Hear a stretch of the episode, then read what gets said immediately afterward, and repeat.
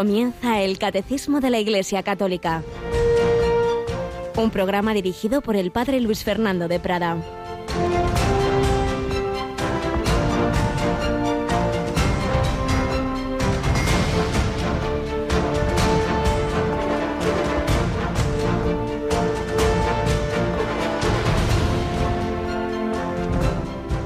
Todo el que invoque el nombre del Señor será salvo. Ahora bien, ¿cómo invocarán a aquel en quien no han creído? ¿Cómo creerán en aquel de quien no han oído hablar? ¿Cómo irán a hablar de él sin nadie que anuncie? ¿Y cómo anunciarán si no los envían? Según está escrito, qué hermosos los pies de los que anuncian la buena noticia del bien. Alabados sean Jesús, María y José. Muy buenos días en este 30 de noviembre, en estos primeros pasos de Adviento.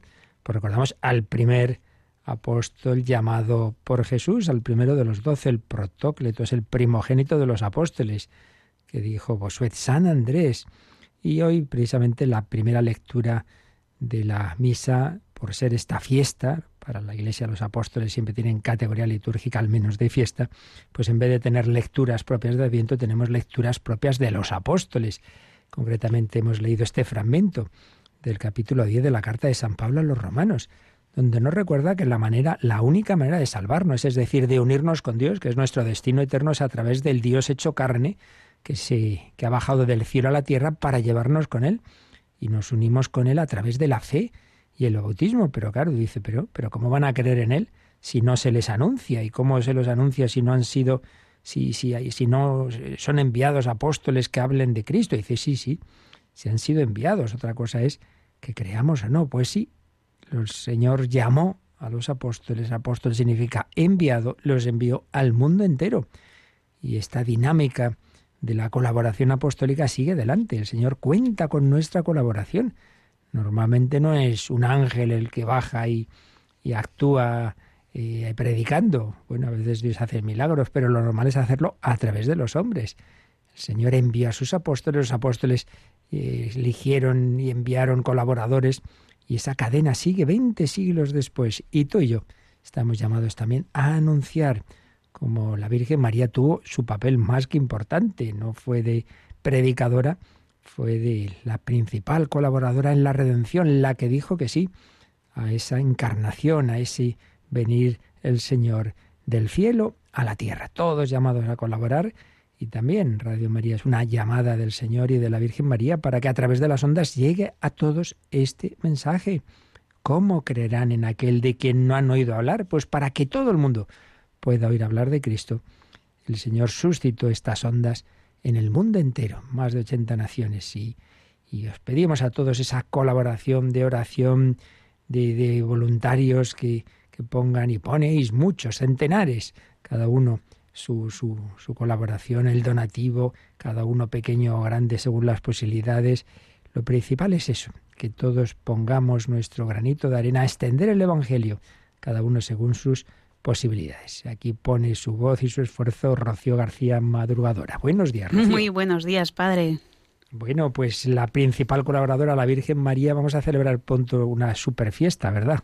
Vamos a celebrar una super fiesta, la Inmaculada, que es la semana que viene, pero ya hemos empezado a preparar esa celebración con nuestra novena, que van a poder rezar con nosotros por las noches desde ayer, después del rezo de las completas, en torno a las 11 menos 20 de la noche. Pues ya lo sabéis, estamos ya preparándonos a la solemnidad de la Inmaculada y como todos los años, Radio María retransmitirá una de las vigilias de la Inmaculada. Ya lo contaremos, porque antes de eso tenemos también una vigilia particular mensual ante el Santísimo la víspera de los primeros viernes de mes, o sea, este jueves. Sí, este jueves 2 de diciembre a las 11 de la noche, hora peninsular, las 10 en las Islas Canarias, tenemos ese encuentro de oración ante el Santísimo que ya saben, pueden eh, seguir en directo por las ondas, si Dios quiere y la técnica lo permite, siempre digo, también con imágenes en radiomaria.es y mandando sus peticiones hasta mañana. Al correo electrónico horasanta@radiomaria.es o llamando al 91 822 8010. En efecto, siempre las tendremos todas presentes, pero si además queréis que estén ahí, impresas al pie del altar, pues tienen que haber llegado entre hoy y mañana, en el jueves ya no. Y bueno, si Andrés es el primer apóstol, los sucesores de los apóstoles son los obispos. Bueno, pues llevamos, tenemos ahora una racha de, o de consagraciones o de tomas de posesiones. El otro día nos íbamos a Jaén y este sábado nuestros compañeros se a una preciosa isla, ¿verdad? Damos el salto a la bonita isla de Ibiza. Allí van a estar sábado 11 de la mañana en la consagración episcopal y toma de posesión de su nuevo obispo. Sábado 4 de diciembre, 11 de la mañana, hora peninsular española. Pues como veis, no estamos quitecitos aquí en Radio María, pocos pero activos, y por eso pedimos muchas oraciones en estos tiempos difíciles y recordad también que antes de que acabe el año a ver si hay un empujoncito también de donativos que los últimos meses han caído un poco y nos espera la campaña de Navidad para que Radio María pueda seguir extendiendo la buena noticia, como nos decía San Pablo. Y vamos a tomar ahora unos días en nuestro primer momento después de esta entradilla de reflexiones, de anécdotas, de testimonios, algunas que escribía quien fue durante muchos años director espiritual del Seminario de Toledo, ya fallecido, el padre don Justo López Melús lo recordamos todos, un hombre humilde, sencillo, contaba muchas anécdotas y compartiremos algunas. Este tiempo de Adviento, tiempo de intensificar la oración, la alegría y también la caridad, el, vivir, el convivir con amor para recibir a Jesús. De ello nos va a hablar hoy este, estas reflexiones que, tomaremos unos días, como digo, de una de las obras de don Justo López Melos. Pues vamos adelante con esta nueva edición del Catecismo de la Iglesia, donde el Señor en su liturgia se nos sigue comunicando, pero donde quiere que todo el día lo vivamos en paz, en alegría, en amor, en esperanza, esa gran virtud del tiempo de Adviento.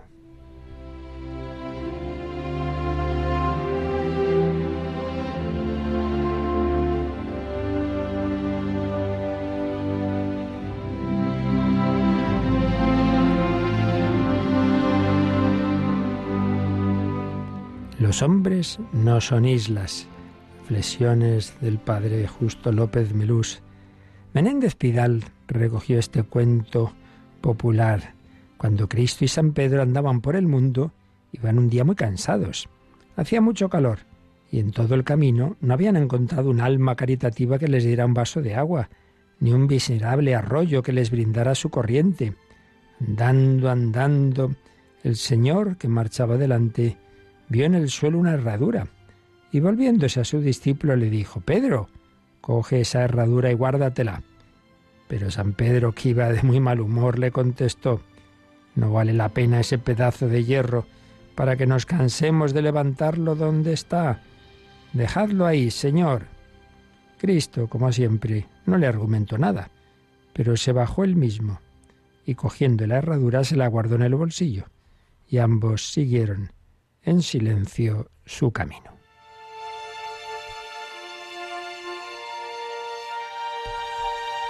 Cuando habían andado algún tiempo, se encontraron con un herrero que venía en dirección opuesta a la que ellos llevaban. El señor trabó conversación con él y al despedirse le vendió en cuatro cuartos la herradura. Siguieron andando y poco a poco tropezaron con un vendedor ambulante que iba al pueblo inmediato a vender fruta. Cristo le detuvo y con los cuatro cuartos que le habían dado por la herradura, compró media libra de cerezas. A todo esto San Pedro iba callado y cada vez de peor humor. El calor apretaba, la sed era cada vez más grande, pero ya no la padecían Cristo y San Pedro, sino solo este último, porque el Señor se llevaba las cerezas a la boca y el jugo de la fruta le refrescaba. El apóstol que marchaba penosamente detrás, miraba con envidia al Salvador. Pero como las cerezas habían comprado con el importe de la herradura que él no quiso recoger, no se atrevía a pedir parte al Señor. Este, no obstante, iba dejando caer disimuladamente una cereza de cuando en cuando, y San Pedro se bajaba con avidez a recogerla, llevándose a la boca con el ansia de la sed que tenía. Cuando se acabaron las cerezas, Cristo se volvió a su discípulo y le dijo, ¿ves, Pedro, como nada en el mundo debe desdeñarse, aunque parezca desprovisto de valor? Por no bajarte una sola vez a recogerla, has tenido que inclinarte muchas veces a recoger las cerezas que yo dejaba caer al suelo. Esto te enseñará, Pedro, a no despreciar a nada ni a nadie.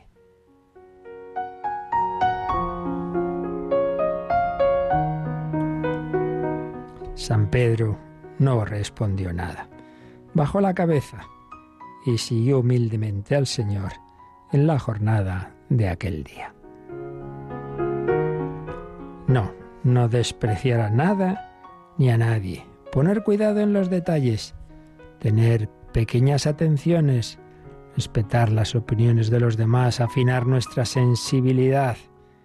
He aquí claves de la convivencia, que es mucho más que la coexistencia, que un mero vivir juntos, sin haberlo elegido, como fruto de una elección anterior no actualizada, sin intereses comunes, sin lazos de amistad, mientras que la convivencia implica unión de corazones, proyectos comunes, ideales compartidos y apoyados en el gozo y fuerza de la amistad. La experiencia demuestra que no es fácil, Recordemos el caso de San Pablo y San Bernabé, sí, los dos santos, predicando con fruto en el segundo viaje del apóstol, pero no se pusieron de acuerdo sobre la conducta de Juan Marcos y optaron por separarse e ir a predicar el mensaje del Señor en lugares distintos. Se dice los hechos de los apóstoles, se produjo cierto disentimiento, de suerte que se separaron uno de otro, y Bernabé, tomando consigo a Marcos, se embarcó para Chipre, mientras que Pablo, llevando consigo a Silas, partió y atravesó la Siria y la Cilicia, confirmando a las iglesias. Sí, eran santos, pero todavía había ahí sus cosillas. La convivencia exige sacrificios, refrenar egoísmos, acoplar intereses contrarios.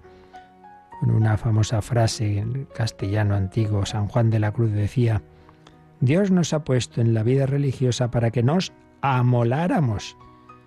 Amoláramos, sí, una frase aplicable a toda vida común, también a la familia. Da sentido a todos los problemas de la convivencia y revela como fructuoso lo que parece lo contrario.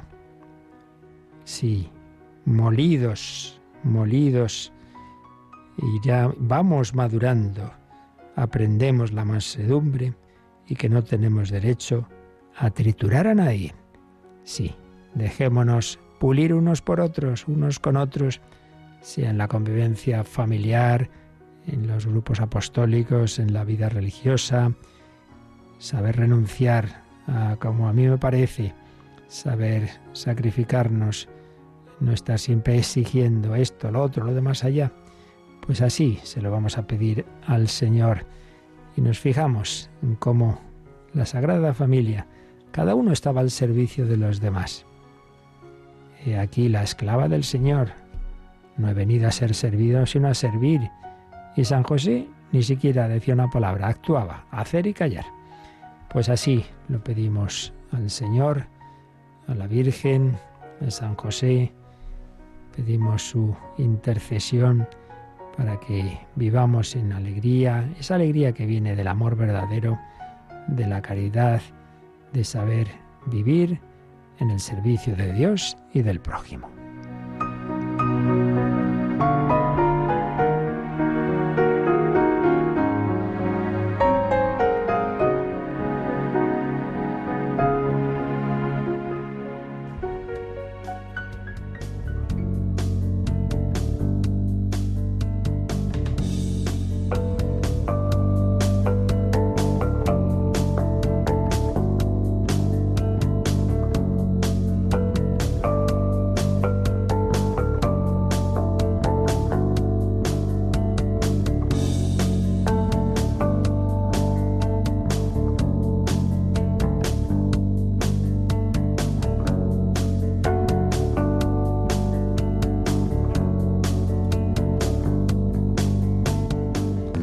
Bueno, y en primer lugar, para convivir cristianamente, hay que convivir con Jesucristo, hay que abrir el corazón. Somos, el Señor así lo quiere, templos del Espíritu Santo y nos abrimos a Él, si dejamos que su gracia nos invada, si vivimos en esa gracia de Dios, en su amistad, somos templos vivos de la Santísima Trinidad. Si dejamos que Él venga corporalmente, Señor, no soy digno de que entres en mi casa, pero una palabra tuya bastará para sanarme, la Sagrada Comunión. Pero luego esa presencia, si no corporal, si como inhabitación de la Trinidad, se quiere prolongar durante todo el día, durante siempre, toda la vida, si no echamos al Señor por el pecado. Pero esto, esta dimensión, esta vivencia, de la presencia de la Santísima Trinidad en nuestras almas es posible porque también hay una vivencia litúrgica de esa relación con el Señor, en los sacramentos y en otras formas de liturgia, y para ello, pues el camino ordinario o el lugar ordinario de celebración de dichos actos litúrgicos son los templos cristianos, es la liturgia. Y de eso estamos hablando, respondiendo a estas grandes cuestiones fundamentales sobre la liturgia. Hemos ido viendo pues lo que es la liturgia y estamos viendo en cómo se celebra, el cómo, los, los elementos de la misma, quién la celebra, siempre es Jesucristo cabeza del cuerpo místico con todos los miembros de este cuerpo, como en la liturgia hay signos, símbolos, palabras, acciones, canto, música, imágenes, y hablábamos del cuándo, el tiempo litúrgico, el día del Señor, el año litúrgico, el santoral y, el día a día de la oración, la liturgia de las horas. Y ya fue la última pregunta que responde el catecismo sobre estas cuestiones fundamentales sobre la liturgia es el dónde, dónde se celebra. Entonces, bueno, estuvimos haciendo una introducción sobre el sentido del templo en, en la iglesia, la continuidad con Israel y a la vez pues la superación. Eh, no quedarse ligados a un determinado lugar y por supuesto la gran diferencia con el templo pagano, en que es el hombre el que busca a Dios, no. El cristianismo y ya antes en la religión judía es Dios, es Dios el que tiene la iniciativa, el que busca al hombre y el hombre responde a esa búsqueda. Maestro, ¿dónde moras? preguntan Andrés y Juan, los primeros apóstoles, a Jesús, ¿dónde moras? Venid y lo veréis. Y se pasaron con él aquel día. Sí, el templo fundamental es Cristo. Destruid este templo en tres días, lo edificaré. Sí, es Él, el verdadero templo, y nos quieren meter en Él y hacer de nosotros templos, pero eso no quita que también el tengamos los lugares en que hay una especial manifestación y comunicación de nuestro Señor, especialmente a través de la liturgia. Y es de lo que estábamos hablando. De esas iglesias cristianas, veíamos en el 1181 del Catecismo, 1181, pues distintas dimensiones. Casa de oración, en la que se celebra la Eucaristía, en la que se reserva en el sagrario, en la que se reúnen los fieles, se venera la presencia del Hijo de Dios, se ofrece el sacrificio en el altar del sacrificio casa de oración, casa de Dios, con una serie de signos que, que manifiestan esa presencia y actuación de Jesucristo. Y iremos ahora viendo pues los distintos elementos, después de que ya hablamos en general de los distintos estilos, de lo que los estilos arquitectónicos eh, implican de, de intentar comunicar aspectos del misterio de la presencia de Dios. Y claro, todo misterio de Dios nos supera. como nos supera, pues a veces acentuamos más en nuestra reflexión o en nuestra arte un aspecto u otro, porque es imposible acentuar todos a la vez. Y por eso, claro, un estilo, pues sobre todo destaca tal dimensión de, de la vida cristiana, otro estilo otra. Lo importante es no negar ninguno, sino integrarlos todos, pero inevitablemente se acentuarán más unos o más otros, y esto a nivel de épocas y también a nivel personal y de carismas. Y es lógico, pues como nadie podemos imitar todo al mismo grado, el Señor suscita distintos carismas. Por eso también los carismas de la vida religiosa, pues unas, unas, unas órdenes religiosas, unos carismas acentúan especialmente una imitación de un aspecto de, de, la vida de Cristo, la pobreza o la obediencia o la caridad fraterna, etcétera, siempre todo, pero acentuando más un aspecto u otro, la vida contemplativa, la vida activa. Y lo mismo, pues en, en todas las vocaciones. Las, las, familias acentúan esa imitación de la vida oculta de Jesús en Nazaret con la Virgen y con San José.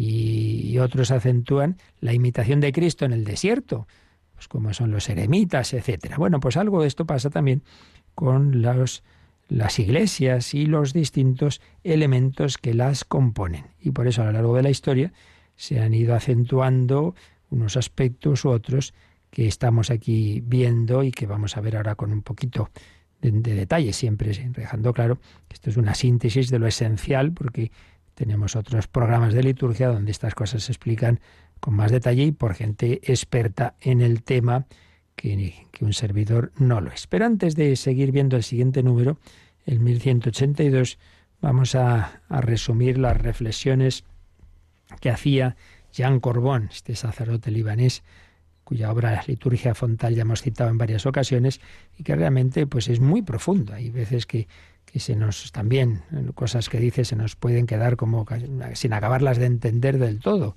lo cual repito es lógico porque todo lo que sea hablar de, de Dios y sus misterios, pues por definición es algo que, que nos tiene que, que superar. Pero siempre algo nos suscitará el Señor en leyendo estas reflexiones que nos ayude a darnos cuenta de que estamos tocando algo muy grande.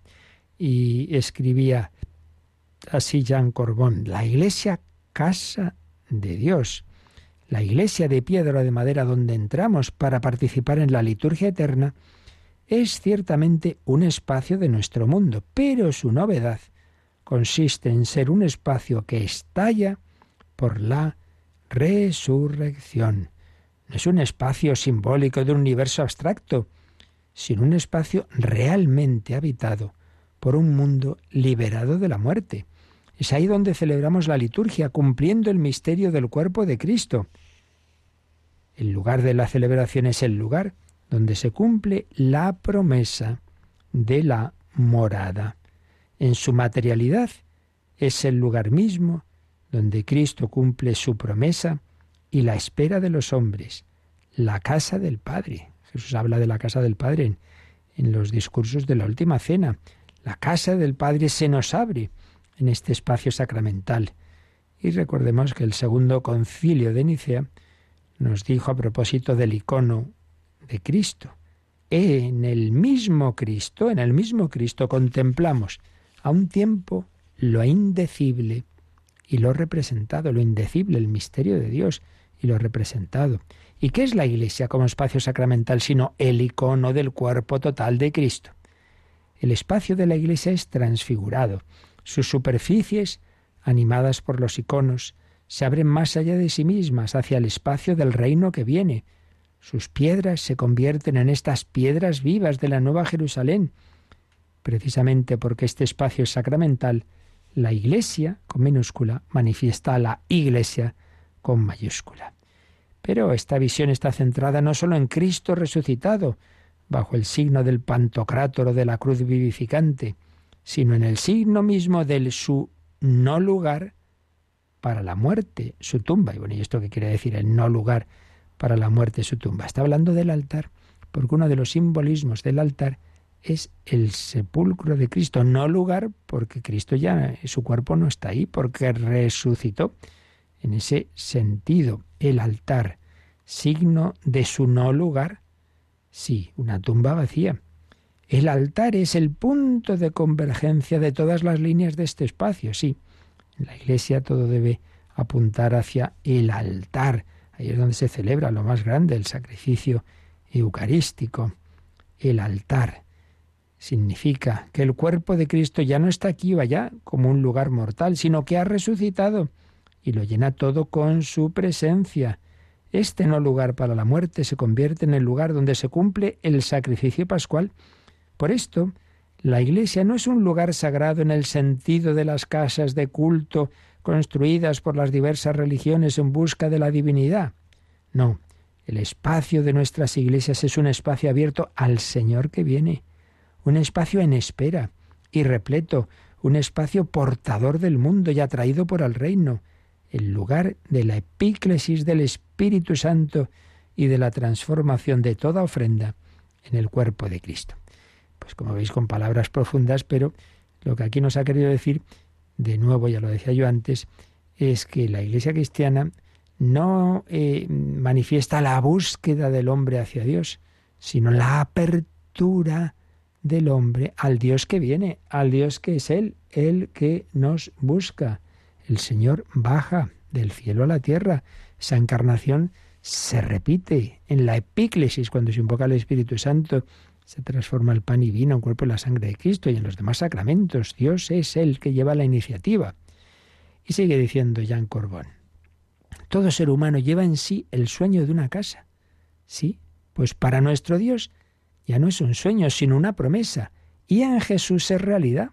Cuando construimos una iglesia, llevamos en nosotros este deseo de una casa para Él y para nosotros. Y se verifica entonces la profecía de Natán a David. Es el Señor quien te construirá una casa. Recordemos que el rey David quería construir un templo, una casa para el Señor, y Dios a través de Natán le dice, no, no lo harás tú, ya, ya lo hará el Señor.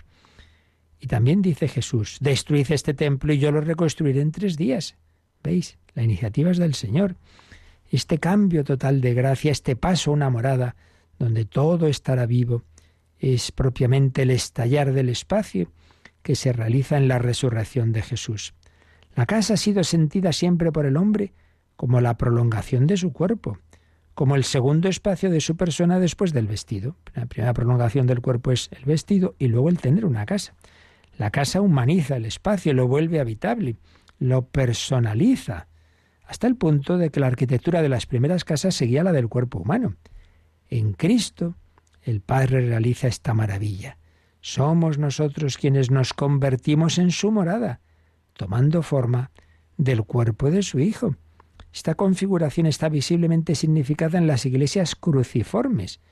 Sí, nos reunimos en iglesias que tienen una nave en forma de cruz.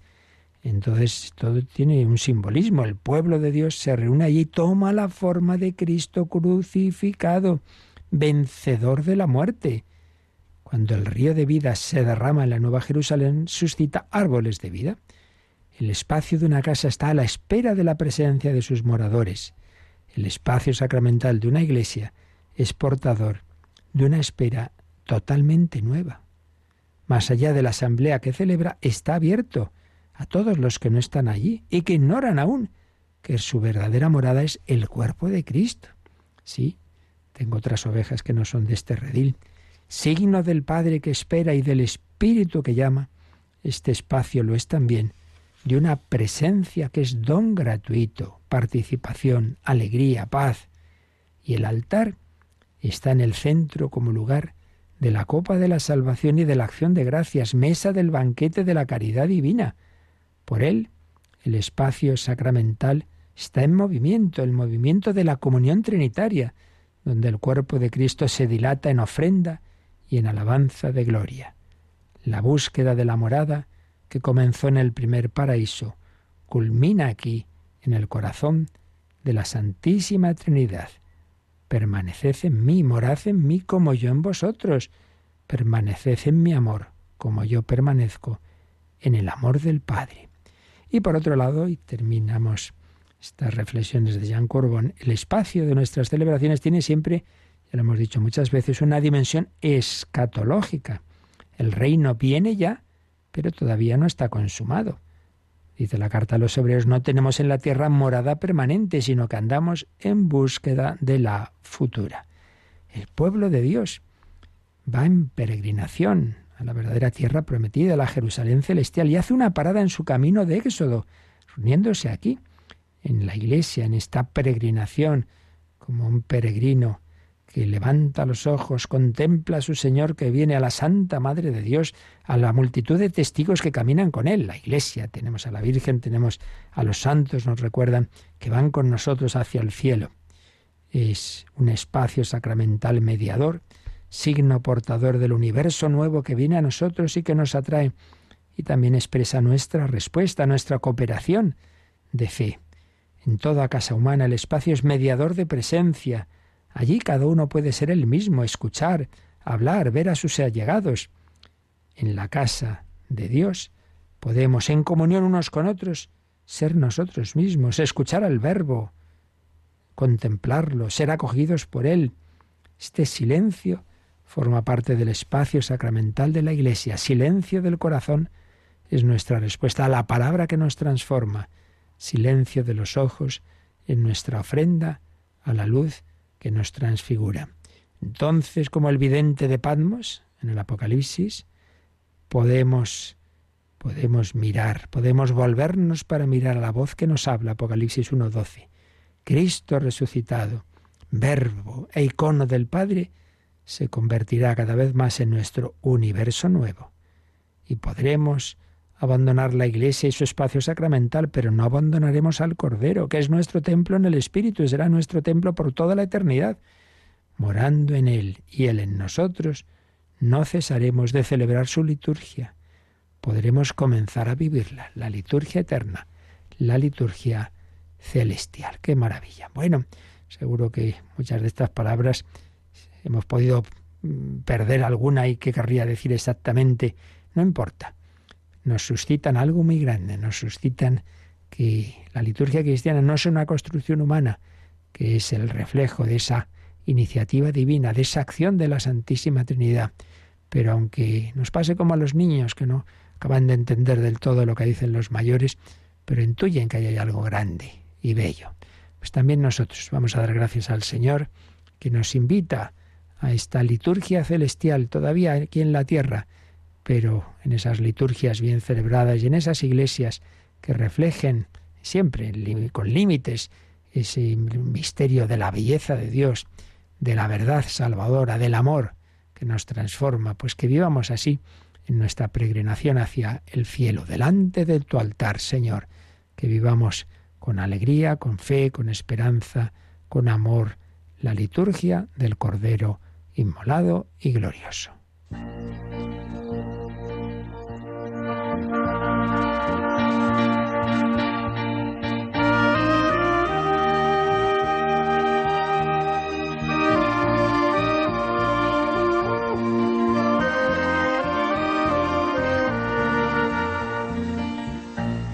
Delante de tu altar, Señor delante de tus brazos abiertos en cruz. Cuántas cosas te diría, Señor. Negué tu amistad y tu amor. Me fui de tu casa muy lejos del sol.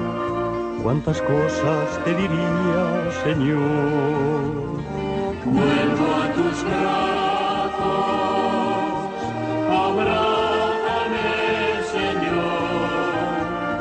rodillas y te pido perdón. Vuelvo a tu lado, bendíceme, Señor. A tu lado cambiará mi corazón. Oh Señor, en tus manos encomiendo mi amor.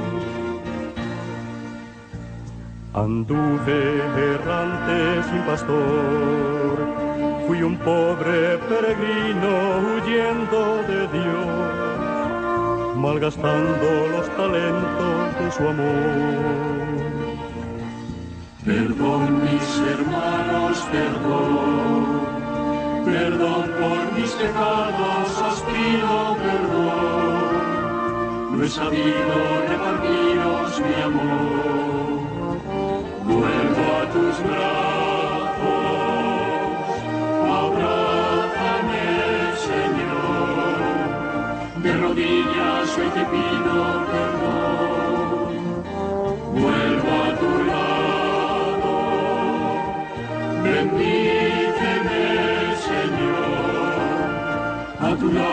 cambiará mi corazón. Oh Señor, en tus manos encomiendo mi amor. Están escuchando el Catecismo de la Iglesia Católica con el Padre Luis Fernando de Prada. El Catecismo de la Iglesia Católica. Bueno, pues vamos a pasar ya al número 1182 que empieza a hablarnos de los diversos elementos de la Iglesia cristiana. este número nos va a hablar del altar al que se refería esta canción. Luego hablaremos del tabernáculo y también del, santo, los santos óleos, el santo crisma, la sede, el ambón, el lugar del, del bautismo, el bautisterio, el lugar de la penitencia, en fin, iremos viendo distintos aspectos y elementos de la Iglesia católica. Vamos con el número 1182. El altar de la nueva alianza es la cruz del Señor de la que emanan los sacramentos del misterio pascual. Sobre el altar, que es el centro de la Iglesia, se hace presente el sacrificio de la cruz bajo los signos sacramentales. El altar es también la mesa del Señor, a la que el pueblo de Dios es invitado. En algunas liturgias orientales, el altar es también símbolo del sepulcro. Cristo murió y resucitó verdaderamente. Como veis, pues aquí se recogen algunos de los aspectos, de los simbolismos del altar, que son muchos. Por eso os decía que son tantos los aspectos de todos los misterios de nuestra fe que cuando se quieren recoger en la liturgia, pues claro, se nos, se nos quedan cortos, ¿no? Porque vamos al revés, quiero decir que nos superan y lo que se nos queda corto es nuestra representación. A veces hay tal aspecto no está tan presente, ¿no?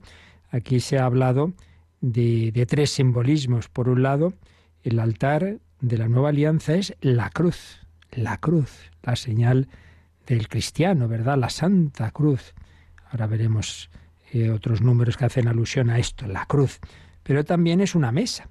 Y claro, no hay que olvidar que ahí se celebra ese banquete pascual que Jesucristo instituye en la última cena, en una cena, en un banquete pero una cena muy especial, no un mero banquete así sin más, sino un banquete sacrificial de la nueva alianza, pero es un aspecto a tener en cuenta. Mesa del Señor, mesa del banquete, el altar de la nueva alianza de la cruz, pero también se nos ha hablado de ese simbolismo al que hacía alusión Jean Corbón del sepulcro, del sepulcro vacío. Cristo ha resucitado.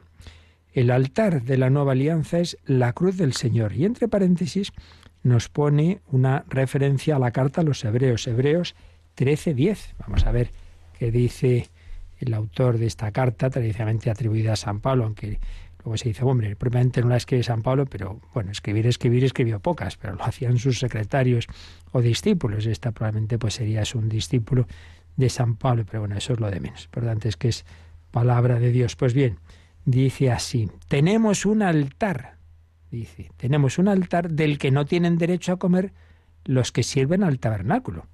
Si vamos a la traducción del, del, Nuevo Testamento del Padre Manuel Iglesias, una magnífica edición, dice en nota, los que sirven al tabernáculo, es decir, los que realizan el culto judío, no olvidemos que esta carta a los hebreos se dirige a aquellos judíos que se habían convertido al cristianismo. Entonces, que, está un poco haciendo esa relación ¿no? entre todo lo anticipado, profetizado en, en, la historia de Israel, en el culto judío, y luego, bueno, pues como todo eso hay una continuidad, pero también hay una ruptura. Entonces, los que sirven al tabernáculo, los que los, sacerdotes del culto judío, dice, esos no tienen derecho a comer de, de lo que eh, ocurre en ese altar, es decir, a participar de ese altar, de ese sacrificio que tenemos los cristianos.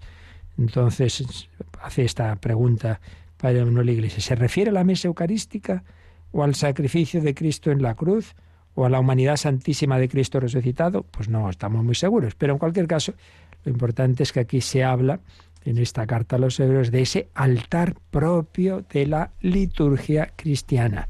Un altar que nos dice este número, que hace este número 1182, que representa a la cruz del Señor. Y nos pone, de hecho, eh, como números marginales, ya sabéis que el catecismo nos ayuda a, relacionar todo, todos los aspectos de la doctrina católica y por eso dice, oye, ahora aquí estamos hablando de esto, pero acordaos de lo que vimos en tal sitio o lo que vamos a ver en tal otro. Eso siempre es muy bueno para que veamos la coherencia de toda la doctrina católica. Y en efecto nos dice que recordemos lo que vimos al tratar del credo, y concretamente de la pasión y, muerte de nuestro Señor, en el número 617. Entonces, Rocío, vamos a repasar lo que vimos entonces. Te puedes saltar lo que viene en latín y directamente ir a la traducción castellana. Por su sacratísima pasión en el madero de la cruz nos mereció la justificación, enseña el concilio de Trento, subrayando el carácter único del sacrificio de Cristo como causa de salvación eterna. Y la Iglesia venera la cruz cantando, Salve, oh cruz, única esperanza. Bueno, pues un número breve pero muy bello en el que se nos recuerda la importancia de, de la cruz en primer lugar porque fue el momento culmen de toda la redención. Cristo nos ha redimido con toda su vida, por supuesto, pero es verdad que sobre todo el momento central es cuando esa, esa entrega de la vida eh, llega al máximo, es claro, cuando, cuando de hecho muere, muere y de una manera tan dolorosa como fue la cruz. Por su sacratísima pasión en el madero de la cruz nos mereció la justificación un sacrificio de Cristo causa de salvación eterna. Y aquí es una cita de nuevo de esa carta a los Hebreos, Hebreos 5.9. Y se nos recuerda el himno Vesila Regis, que en latín dice O cruz ave spes única, es decir, salve o cruz, única esperanza. Entonces, dada la importancia de la cruz, de la cruz en la fe católica, en la fe cristiana, en ese manifestar la redención que ha llegado al culmen, repito, no, Jesús no solo nos salvó por su cruz, sino por toda su vida, muerte y resurrección. Pero es indudable que si hay que escoger un signo de todo ello, es ese signo de amor extremo. Nadie tiene amor más grande que el que da la vida por sus amigos. Cuando yo sea elevado sobre la tierra, traeré a todos hacia mí. Si hay que escoger un signo, es la cruz. Pues bien, ese sacrificio de, de la cruz, sacrificio cruento, se renueva de manera incruenta, esto ya lo explicaremos, y sacramental en ese altar. Y por eso ese altar tiene siempre una referencia a la cruz. Por eso, ya lo anticipamos también, debe haber siempre una cruz o al lado o encima, o siempre en, la iglesia donde se celebra el sacrificio de la Eucaristía, debe haber una cruz, debe haber un crucifijo que nos recuerde quién es el que verdaderamente se ofrece en ese altar. Pero también este número 1182, igual que nos ha dicho que repasáramos el 617, nos dice que anticipemos lo que veremos en el 1383, en el 1383, que esto lo veremos cuando ya empecemos con los sacramentos y lleguemos a la Eucaristía y hablemos de, de la Santa Misa, del banquete pascual, veremos este número 1383 que precisamente nos habla del altar. Así que claro, tiene mucho que ver con lo que aquí nos está diciendo. Vamos ya a leerlo, aunque ya lo explicaremos en su momento. 1383. El altar, en torno al cual la Iglesia se reúne en la celebración de la Eucaristía, representa los dos aspectos de un mismo misterio, el altar del sacrificio y la mesa del Señor. Y esto tanto más cuanto que el altar cristiano es el símbolo de Cristo mismo, presente en medio de la asamblea de sus fieles, a la vez como la víctima ofrecida por nuestra reconciliación y como alimento celestial que se nos da. ¿Qué es en efecto el altar de Cristo sino la imagen del cuerpo de Cristo? dice San Ambrosio, y en otro lugar, el altar es imagen del cuerpo de Cristo y el cuerpo de Cristo está sobre el altar. La liturgia expresa esta unidad del sacrificio y de la comunión en numerosas oraciones. Así, la Iglesia de Roma ora en su anáfora, te pedimos humildemente, Dios Todopoderoso, que esta ofrenda sea llevada a tu presencia hasta el altar del cielo por manos de tu ángel, para que cuantos recibimos el cuerpo y la sangre de tu Hijo, al participar aquí de este altar, seamos colmados de gracia y bendición. Bueno, pues como veis, un número bastante extenso, el 1383, que veremos cuando expliquemos el sacrificio pascual, el banquete pascual de la Eucaristía, pero que ahora ya nos viene más que bien, más que bien, porque nos ha recordado este número dos aspectos, dos aspectos mm, del simbolismo del altar, porque son a su vez dos aspectos de la Eucaristía.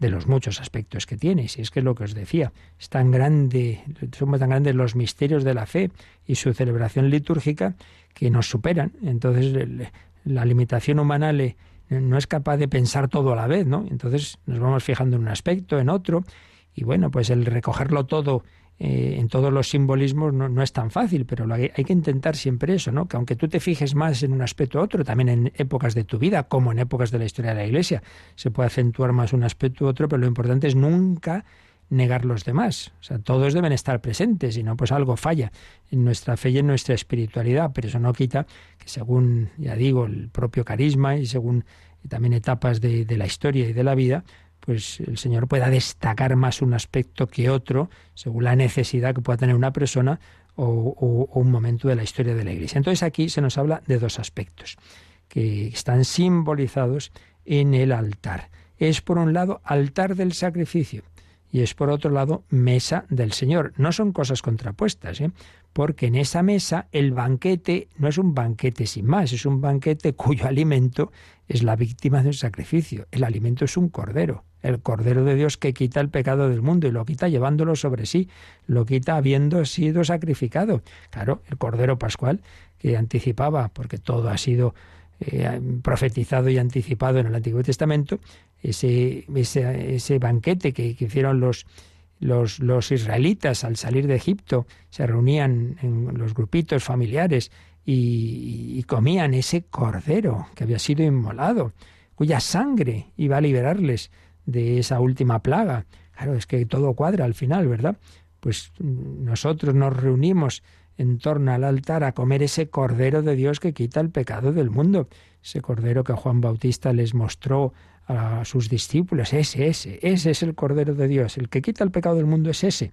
Entonces celebramos un, un banquete, pero un banquete cuyo alimento no es cualquier cosa, es el propio Señor Jesús, Hijo de Dios hecho hombre, sacrificado por nosotros qué barbaridad, pues lo que ya está aquí es, es altar del sacrificio y es banquete, es mesa del Señor. Y el altar mismo es símbolo del propio Cristo. Y por eso, y por eso, ¿qué se hace al empezar y acabar la Santa Misa? ¿Qué hace el, sacerdote? Besar el altar. Anda, que besa el altar así porque si no, porque el altar representa a Cristo. Es un beso al propio Jesucristo. Es un decir gracias, porque tú te has ofrecido por mí. Vamos a renovar ese sacrificio que tú has hecho por, por mí, por la comunidad, por la iglesia, por el mundo entero.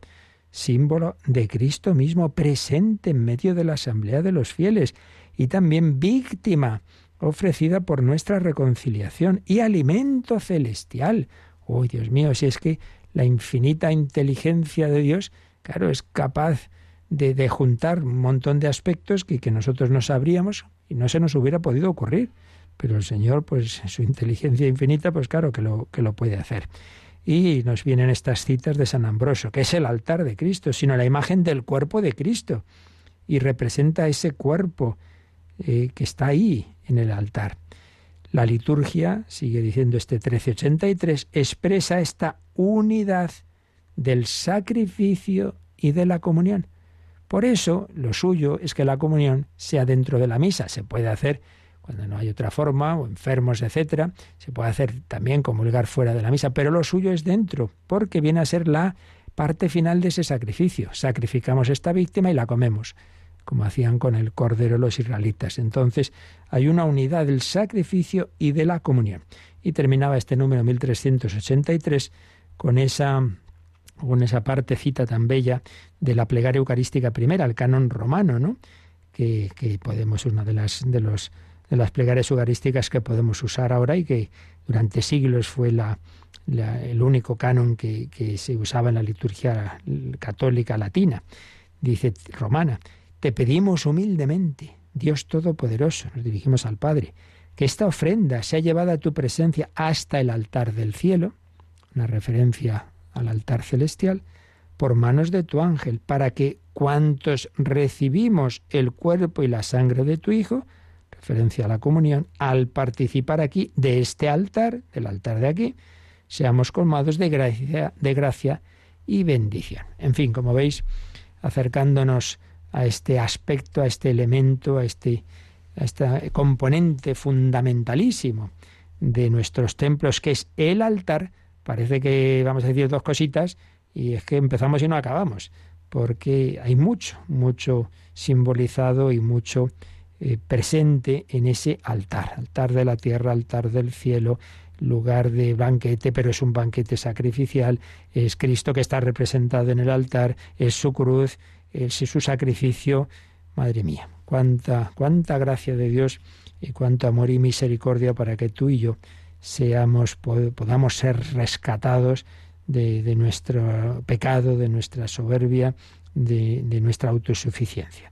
Bueno, pues seguiremos profundizando un poquito en este misterio del altar y hablaremos un poquito también de la historia de, de las distintas formas en que se han ido haciendo y se hacen los altares, pero lo principal es esto, lo de menos ya es la forma concreta y los matices eh, artísticos, etcétera. Lo principal es que el altar representa a Jesucristo, que en el altar se celebra ese banquete, pero que no es un banquete sin más, sino un banquete sacrificial, donde se inmola sacramentalmente la víctima de, de la redención para que mis pecados, nuestros pecados, no tengan la última palabra. Damos gracias al Señor, le decimos que le queremos, que queremos amarle y tenemos, si dais prisita, todavía tiempo para alguna posible consulta.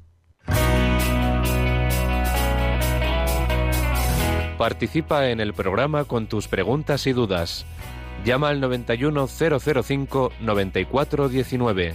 91005 9419. Puedes escribir un mail a catecismo arroba o escribirnos un mensaje al teléfono de WhatsApp 668 594 383 668 594 383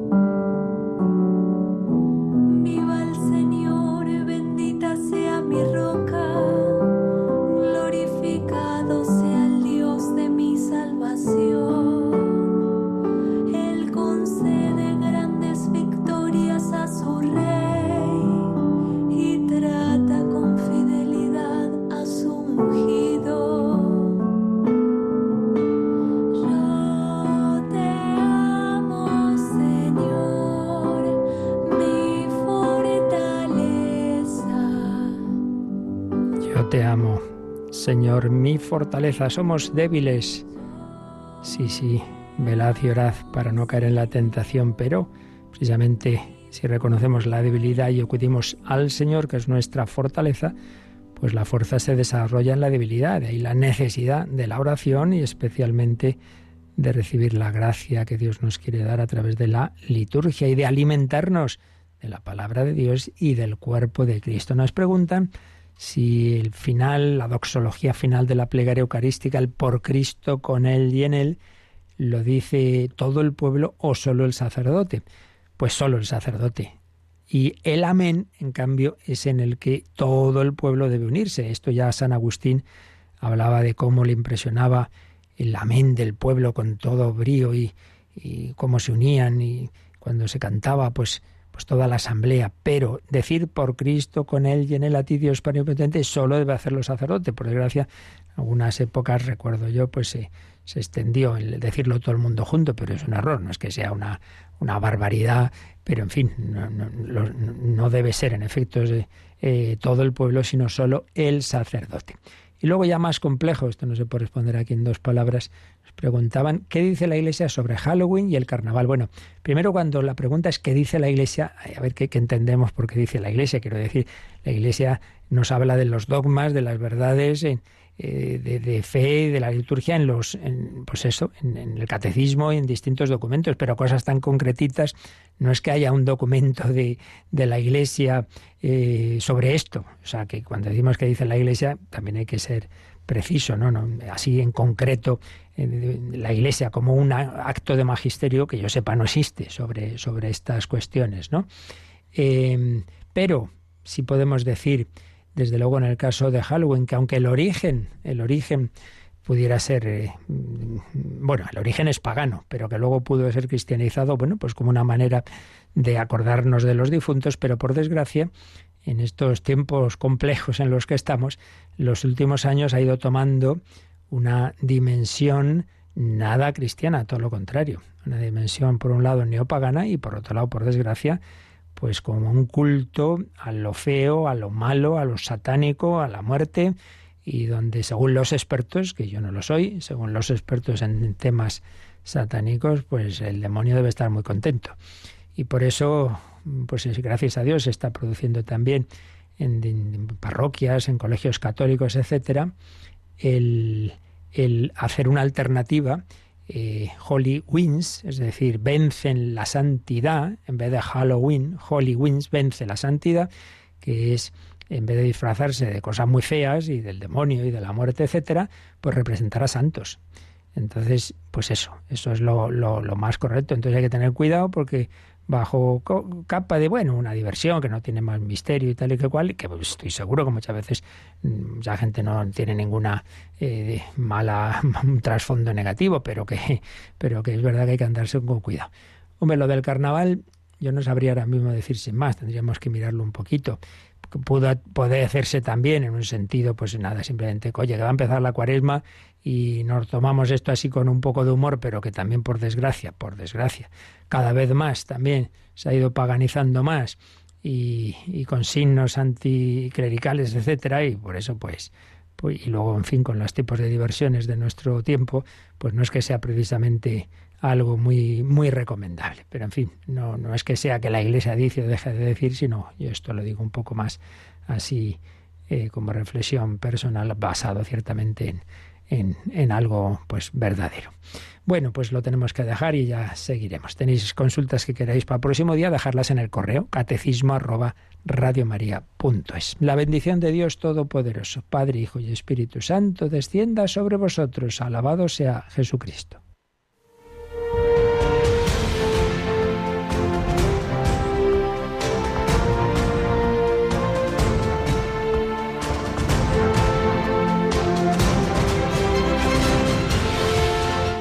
Han escuchado en Radio María el Catecismo de la Iglesia Católica. Un programa dirigido por el Padre Luis Fernando de Prada.